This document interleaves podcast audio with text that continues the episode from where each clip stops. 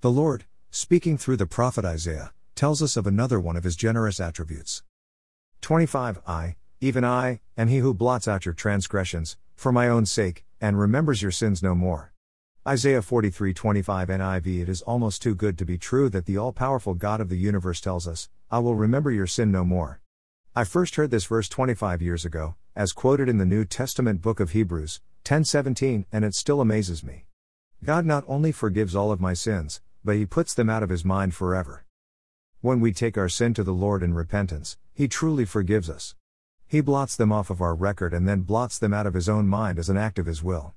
This is not just a temporary forgetting that will come back to haunt us later, but an eternal end to God remembering anything about them. God tells us that He does this for His own sake.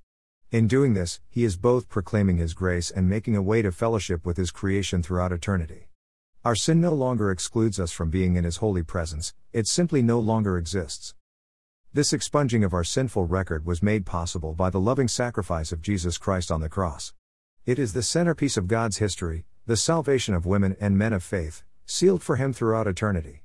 All divine sin sacrifice before Jesus' crucifixion looked forward to it, and all communion celebration since has looked back. When I stop to examine my own life, I am often confronted by memories of selfish thoughts, words, or actions that I have taken, or hurtful decisions made. When we take these to the Lord in prayer to seek His forgiveness, then make amends the best we can for any harm that we have done, we no longer need to feel shame or fear about facing God over them. One day, He will tell us about them, I have no idea what you are talking about. It is a promise He has made. Reflection Are there memories of hurtful words or actions from your past that continue to haunt or torment you? God has promised to blot them out from our record for good. All He asks is that we come to Him in repentance, then try to extend to others who have harmed us the same quality of forgiveness that we are seeking from Him.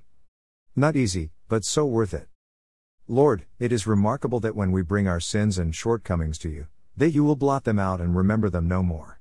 I bring them all to you now and call upon your eternal grace, mercy, and love. Help me to love and forgive my neighbor, and return. In Jesus' name we pray, Amen.